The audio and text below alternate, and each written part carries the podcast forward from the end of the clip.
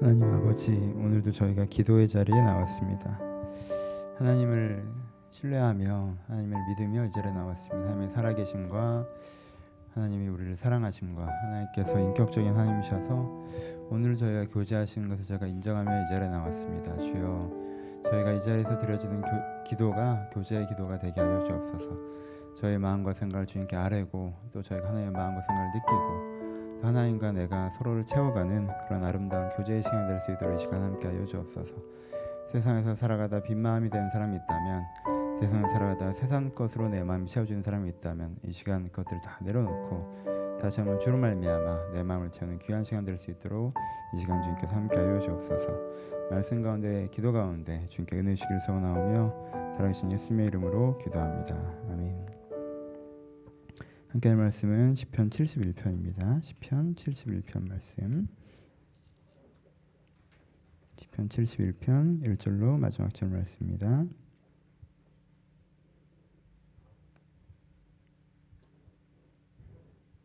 (71편) 1절로 마지막 절 말씀 죄송한데 물 한 잔만 줄래? 1절로 마지막 절 말씀 한 절씩 교독하시겠습니다. 자, 1절 읽겠습니다. 여호와여 내가 주께 피하오니 내가 영원히 수치를 당하, 당하게 하지 마소서. 주의 의로 나를 건지시며 나를 풀어 주시며 주의 길을 내게 기울이사 나를 구원하소서.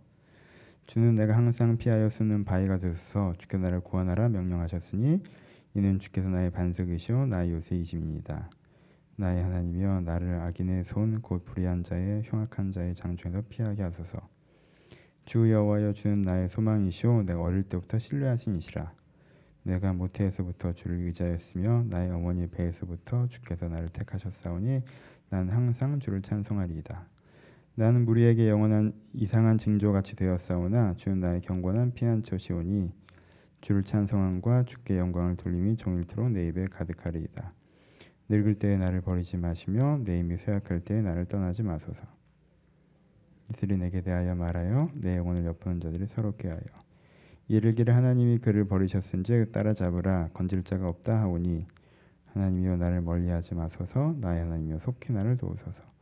내 영혼이 대적하는 자들의 수치와 멸망을 당하게 하시며 나를 모해하려는 하는 자에게는 욕과 수욕이 덮이게 하소서. 나는 항상 소망을 품고 주를 더욱더욱 찬송하리이다 내가 측량할 수 없는 주의 공의와 구원을 내 입으로 종일 전하리이다. 내가 주 하나님의 영하신 행적을 가지고 오겠사오며 주의 공의만 전하겠나이다. 하나님이여 나를 어려서부터 교훈하셨으므로 내가 지금까지 주의 귀한 일을 전하였나이다. 하나님이여 내가 늙어 백발이 될 때까지도 나를 버리지 마시며 내가 주의 힘을 후대에 전하고 주의 능력을 장래 모든 사람에게 전하기까지 나를 버리지 마소서.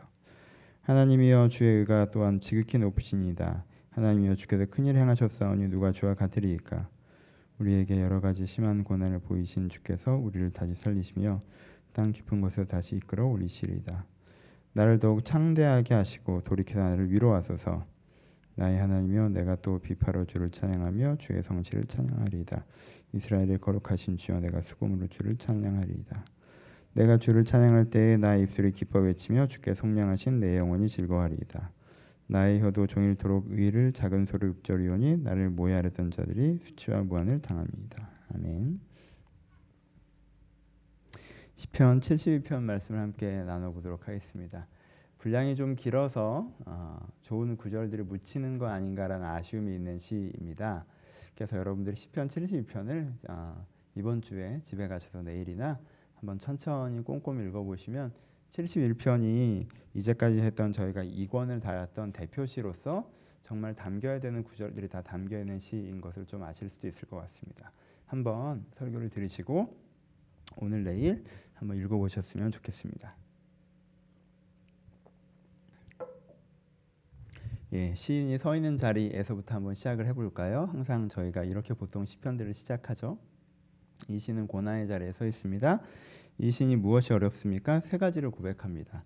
첫 번째 대적들 때문에 어렵다라고 표현하고 있습니다. 그를 공격하는 사람들은 불의한 사람들이다라고 표현합니다. 그리고 흉악한 자들이다라고 표현합니다. 불의와 흉악을 연결하면 어떻게 됩니까?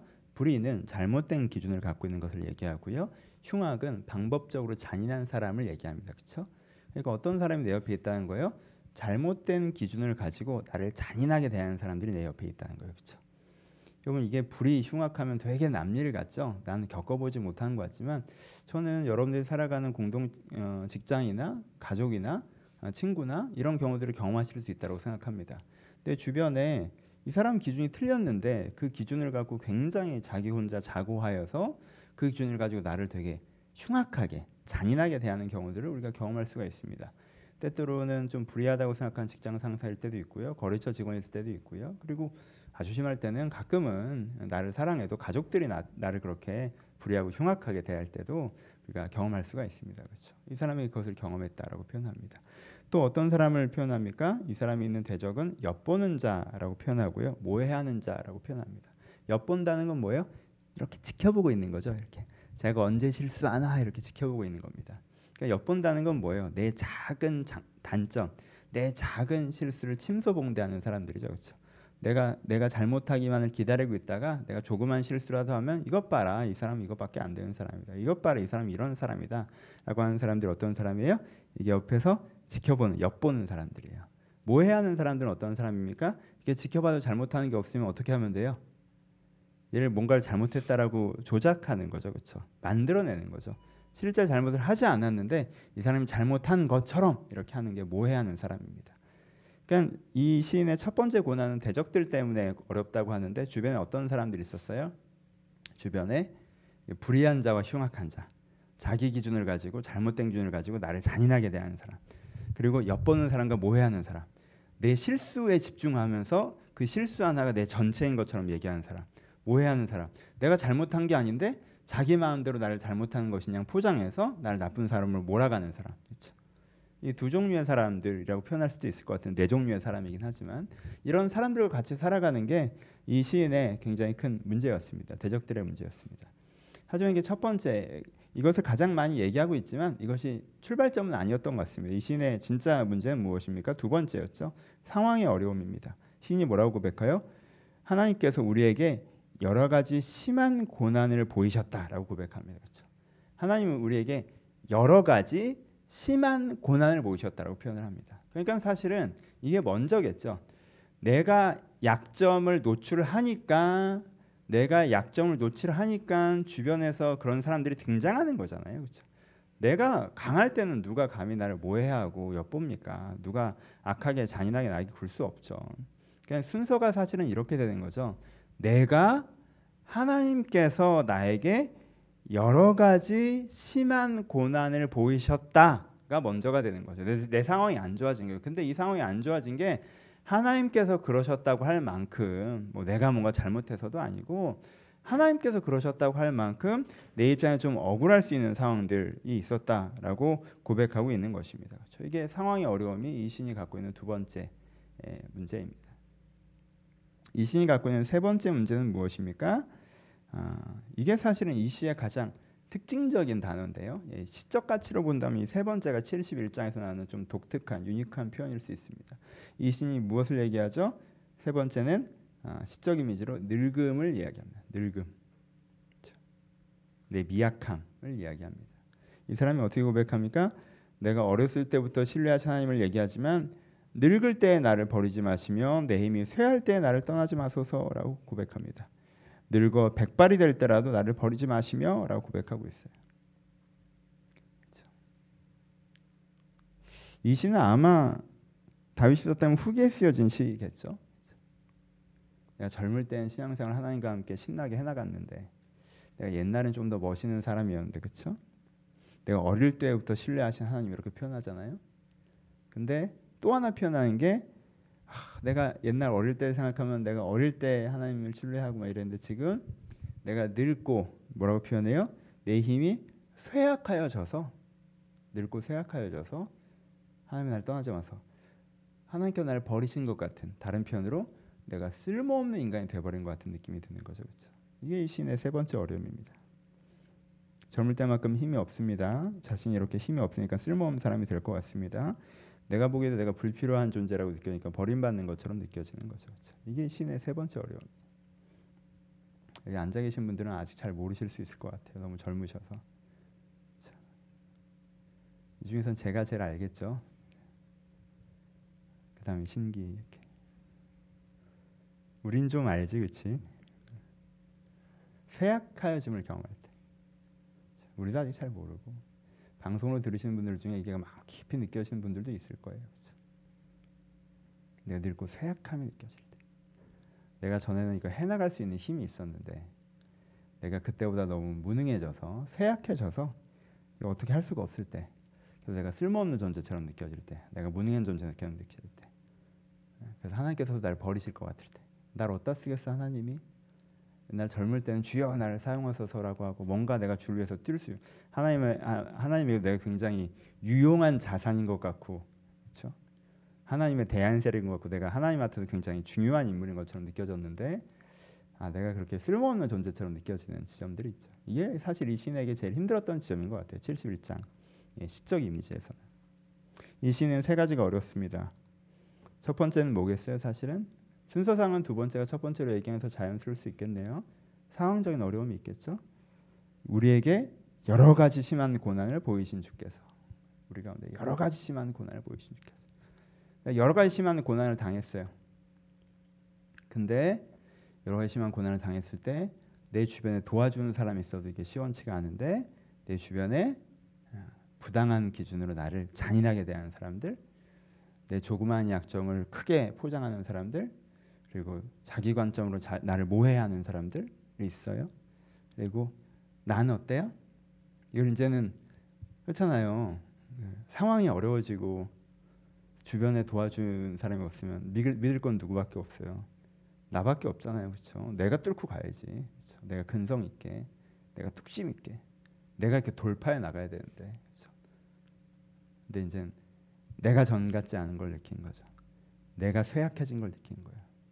내 힘이 안 돼요. 쓸모없는 존재 같아요, 내가.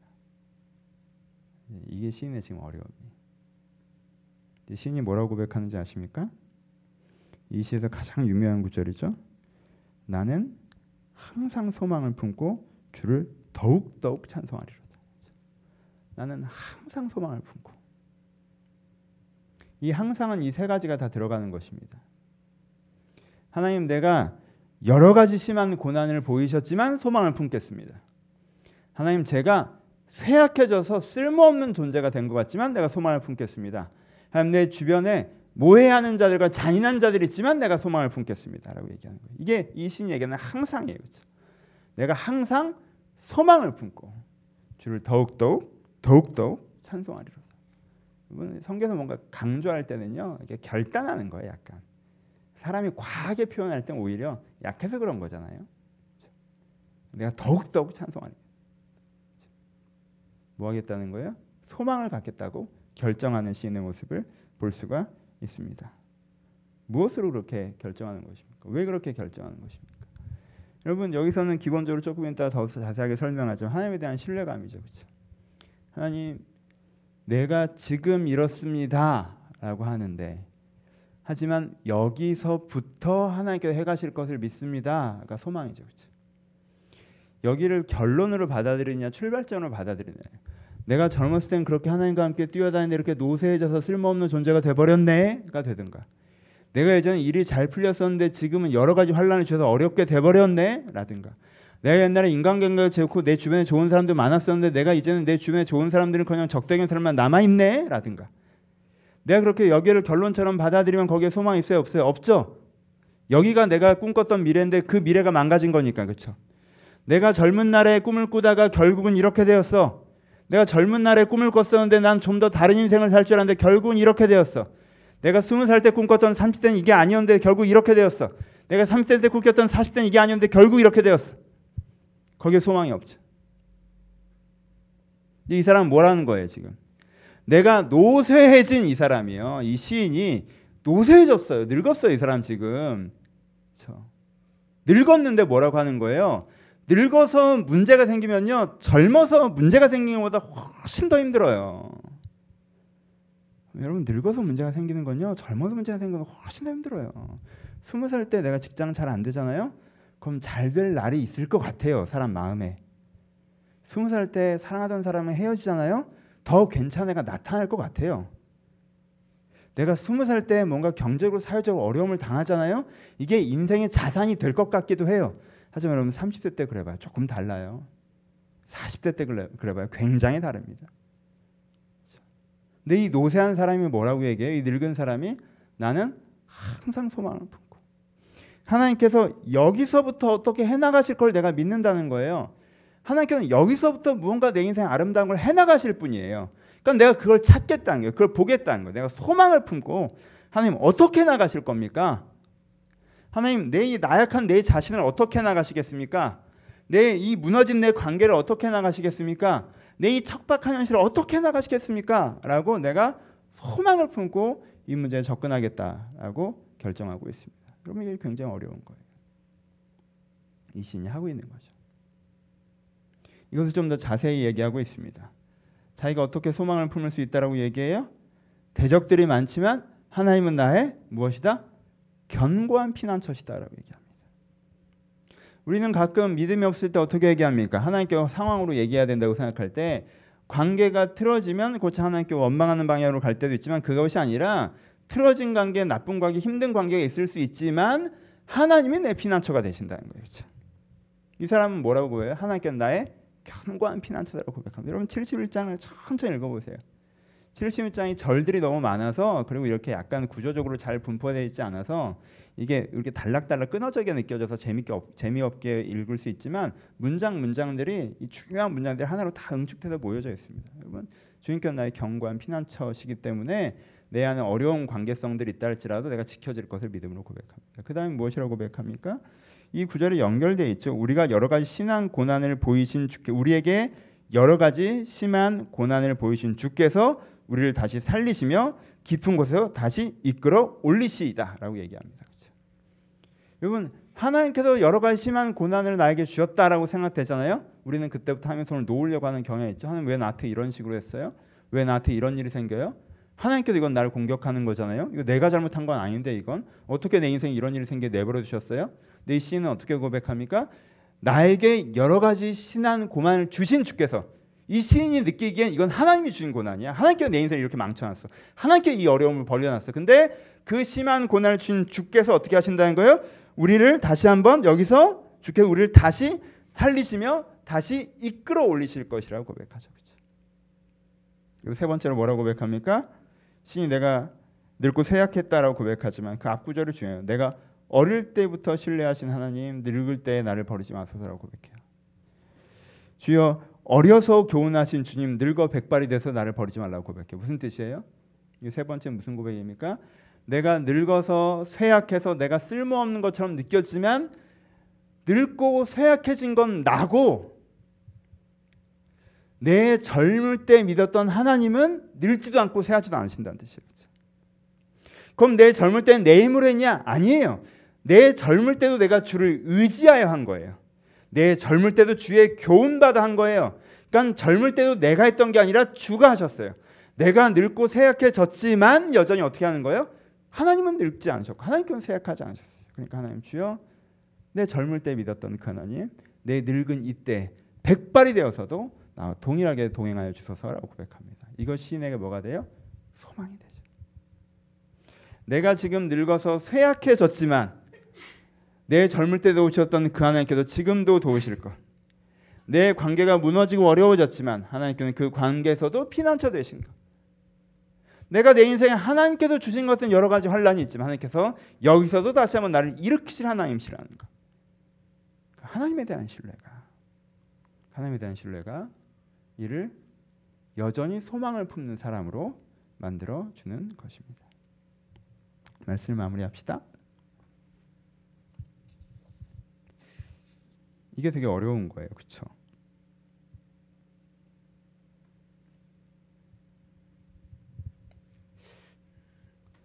젊을 때 그런 경험 있어요? 어릴 때 한 스무 살 때 연애한 다음에 와 이게 첫사랑이구나 했는데 주로 우리가 많이 하는 짓이잖아. 스물 네 달쯤 다음 사람을 진짜 진작에 사귀고 아 그거는 그냥 애들 장난이었고 요게 첫사랑이다. 그래서 아 근데 한 스물일곱 살쯤 아 그것도 진짜 사랑은 아니었고 이게 진짜 첫사랑이구나. 이런 식으로 하다가 그래서 남자들이 항상 결혼하면 아 이게 첫사랑이다라고 얘기한 경향들 있죠. 그런 경험들이 있죠. 내가 처음엔 그때 겪었을 때는 그 정도인 줄 알았는데 좀 더 깊게 겪어보니까 그때 내가 알았다고 생각했던 건 사실 안 건 아니었구나 느껴질 때가 있어요. 그렇죠? 신앙에서도 그럴 때가 있습니다, 여러분. 내가 이제는 하나님을 믿었다라고 생각했는데 좀 더 깊게 믿어보니까 그때 하나님을 믿었던 건 아니었구나. 좀 더 깊게 믿어보니까 그때 내가 하나님을 믿었다고 하기는 어렵구나. 좀 더 깊게 믿어보니까 내가 그때 하나님을 알았다고 해도 좀 어렵겠다라고 할 때가 있어요. 저는 요즘에 그런 생각이 들어요. 아, 내가 하나님을 믿었다고 하기 참 어렵구나라는 생각이 들 때가 있습니다. 좋은 거예요. 그때 안 믿었다는 뜻이 아니라 조금 더 하나님을 알게 됐다는 뜻이에요. 여러분, 오늘 시인이 왜 이렇게 고백할 수 있습니까? 왜, 왜 어떻게 시인이 이렇게 믿을 수 있습니까? 이 시인은 하나님을 굉장히 깊게 알게 된 상태예요. 하나님을 깊게 알게 된 상태예요. 여러분 이 시인에서 느껴지 이 71편의 시에서 느껴진 건 뭔지 아세요? 하나님이 안 그렇게 보일 때라도 그 하나님에 대한 신뢰감이 깊게 자리 잡고 있는 시인이 보여요. 여러분 관계에서 어떤 관계가 깊은 관계입니까? 어떤 관계가 깊은 관계예요? 좋을 때 뭐 재미있고 신나고 유쾌하고 즐겁고 글쎄요 뭐 좋은 관계죠. 주님께서 주신 선물이고요. 근데 진짜 좋은 관계는요, 중요한 관계는요, 살아가다 보면, 어? 저 사람이 나에게 좋은 사람이었는데 나쁜 사람인 것처럼 보여지는 지점이 될 때가 있어요. 근데 내가 저 사람을 너무나 잘 알고 있기 때문에 이건 오해인 게 확실하고 저 사람은 좋은 사람임에 틀림없다라고 내가 그것을 믿고 갈 수 있는 관계라면 그 관계는 그 인생의 가장 단단한 관계예요. 이 관계를 안 가져보셨다면 사실은 아직 정말 깊은 관계는 안 가져본 거예요. 어, 이 사람 되게 좋은 사람인 줄 알았는데 이거 보니까 그런 사람은 아닌가 보네. 저거 보니까 그런 사람은 아닌가 봐. 여러분 그 정도 관계는요. 세월을 견디지 못해요. 삶을 견디지 못합니다. 세상을 견디지 못해요. 왜요? 우리한테 오해할 일들이 생기거든요. 우리의 말과 행동에서 삶의 어떤 입장 때문에 내 입장에선 그의 입장에선 그의 본심이 가려지고 뭔가 그가 그렇지 않은 사람인 것처럼 보여지는 지점들이 생긴단 말이에요. 여러분 하나님과 우리도 그래요. 하나님과 우리도 그래요. 하나님께서 나에게 여러 가지 환란을 주시는 하나님인 것처럼 보여질 때가 있다는 거예요. 하나님께서 날 쓸모없어 버리는 것처럼 보여질 때가 있다는 거예요. 지금 이 시인의, 시인의 눈에 현상적으로 딱 보이는 하나님은요. 날 버리지 마소서가 무슨 뜻이에요? 하나님께서 날 쓸모없어 버릴 것처럼 느껴지기도 하고 그렇죠? 하나님께서 나한테 여러 가지 심한 고난을 주신 분처럼 보여지기도 한다는 거예요. 근데 이 시는 뭐라는 거예요? 내가 보여지기는 하나님이 심한 고난을 준 것 같고 내가 보여지기는 하나님이 날 버리는 것 같고 내가 보여지기는 여러 가지 나쁜 놈들 사이에 나를 그냥 던져 내팽겨 쳐놓은 것 같지만 아니야 내가 하는 하나님은 그런 분이 아니야 이게 되는 거예요 내가 하나님은 그런 분이 아니야 하나님은 나한테 그런 분이 아니야 하나님은 이 고난 나를 다시 한번 일으키실 분이야 내 젊을 때 믿었던 그 하나님은 나에게 지금 동일하죠 하나님 여기서 나에게 견고한 피난처죠. 깊은 신뢰감이. 그러니까 여러분 하나님을 알아가십시오. 하나님을 안다고 생각하지 말고. 어떤 사람을 안다고 생각하세요? 여러분 이 정도의 견고함 속에 들어갔을 때 최소한 그 사람 안다라고 고백하는 거예요. 아, 나 그 사람 알아. 그 사람 그런 사람 아니야. 지금 당장 보여지는 그 사람이 어떻게 보여진다 할지라도 지금 당장 그 사람이 나를 대하는 태도가 어떻게 보인다 할지라도 아, 나 그 사람 알아. 그 사람 그런 사람 아니야. 그게 그 사람을 아는 거예요. 그렇지 않으면 그 사람 모르는 거예요. 그렇잖아요? 그렇잖아요? 여러분들 오해 받는 입장이라고 생각해 보세요. 내 얘기는 들어보지도 않고 본인 입장에서는 내가 어떻게 보여질 것 같은 상황이 되니까 나에 대해서 벌써 비난한 입장에 섰어. 그럼 내 입장에서 어떨 것 같아 그 사람이? 아, 난 걔를 믿었는데 걔는 나랑 그렇게 깊이 있는 사이는 아니었구나. 내 입장에서 그렇게 생각되지 않겠어요? 난 그러던데. 그냥 그 정도 보여지는 관계였구나. 걔가 날 믿거나 그런 건 아니구나. 아 그래. 난 그렇게 되던데. 하나님과 우리 사이 어떻습니까? 하나님과 우리 사이 어때요? 여러분 사람을 알 때도 나 그 사람 알아. 라고 하면 그 정도 신뢰감 있을 때 안다고 하는 거예요. 그렇죠? 그게 아는 거지. 그거 말고는 그냥 보여진 대로 본 거지 아는 게 아니라. 다른 게 보이면 어 저런가 보네 그런 건 아는 게 아니잖아. 하나님을 이렇게 아셔야 합니다. 하나님 이렇게 쓱 보지 말고 그때는 좋은 분인 것 같아요. 지금 또 아닌 것 같고 이런 거 말고 내가 하나님을 알아. 하나님은 이런 분이죠. 하나님은 여러 가지 환란을 주신 것처럼 보이지만 여기서 나를 일으키는 분이시. 하나님은 나한테 견고한 피난처죠. 피할 바위시고 하나님께서는 나에게 내가 어릴 때 나를 가르쳤던 그 하나님은 내가 늙어서도 변치 않으셔. 노쇠하는 건 나일 뿐. 하나님은 늙지도 않고 쇠하지도 않으셔. 이렇게 하나님을 신뢰할 때 하나님을 누릴 수 있지 않겠습니까? 우리가 이렇게 하나님을 믿을 때 믿을 때 우리 하나님을 감히 믿는다라고 얘기할 때 그때 우리가 하나님 사이 우리 사이에 단단한 관계로 세상의 그 무엇이 우리 관계를 흔들지 못하는 그것이 우리한테 있지 않겠습니까? 이 밤에 혹시 하나님에 대한 오해 하나님에 대해서 의심하셨던 분들이 있다면 그럼 관계는 그렇게 하는 게 아니에요. 누굴 안다고 얘기하는 건 그렇게 하는 게 아니에요. 그래서 다시 한번 주를 신뢰하기로 결정하시면서 여러분들이 이미 알고 계신 그 하나님을 믿, 믿기로 결정하시면서 하나님 그렇습니다. 내가 보여지는 것과 다르게 주는 나에게 이런 분이십니다라고 다시 한번 고백하시며 그 하나님을 누리시기를 주님의 이름으로 축원합니다. 우리 같이 기도하시겠습니다. 여러분들 마음을 한번 들여다보시면서 여러분한테 있는 세 가지 혼란이 있다면 우리 그것을 가지고 기도합시다. 마음 가운데 어려우신 분들 있으십니까? 노쇠해지신 분들 있으십니까? 그래서 내가 쓸모 없어진 것 같고 내가 어떻게 이제 이 문제를 해결할 수 없는 것 같은 분 있으십니까? 옛날에는 뭔가 내가 대단해 보였고 하나님이랑 뭐 내가 되게 하나님 앞에서 내가 되게 대단한 자산인 것처럼 느껴졌는데 난 지금은 쓸모없는 사람처럼 느껴지기도 하십니까? 그러지, 그러지 마시고 그러지 마시고 하나님은 그때나 지금이나 동일하십니다. 관계 어려우신 분들 주가 여러분들에게 피난처가 되실 것입니다. 상황이 어려우신 분들 하나님께 거기서 여러분들 다시 일으키실 것입니다. 지금 그러지 않았잖아요라고 하지 마시고 하나님을 신뢰합시다. 하나님을 신뢰합시다. 관계는 때로 그렇지 않아 보이는 부분들이 있어 하지만 그럴 때 우리가 하나님을 신뢰하는 게 필요합니다. 여러분들 하나님을 아시지 않습니까? 하나님께 여러분들을 사랑하시는 것, 하나님께 여러분들을 인도하시는 것, 하나님께서 그럴 수 있는 능력이 있다는 걸 여러분들 아시지 않습니까? 하나님께 의탁하시면서 주님 저희 이런 이런 분을 도우시옵소서 주님 신뢰하며 나갑니다라고 고백하는 기도의 시간이길 바랍니다. 우리 들 말씀 가시면서 여러분들 개인의 기도 제목 따라 15분 정도 함께 기도하도록 하겠습니다.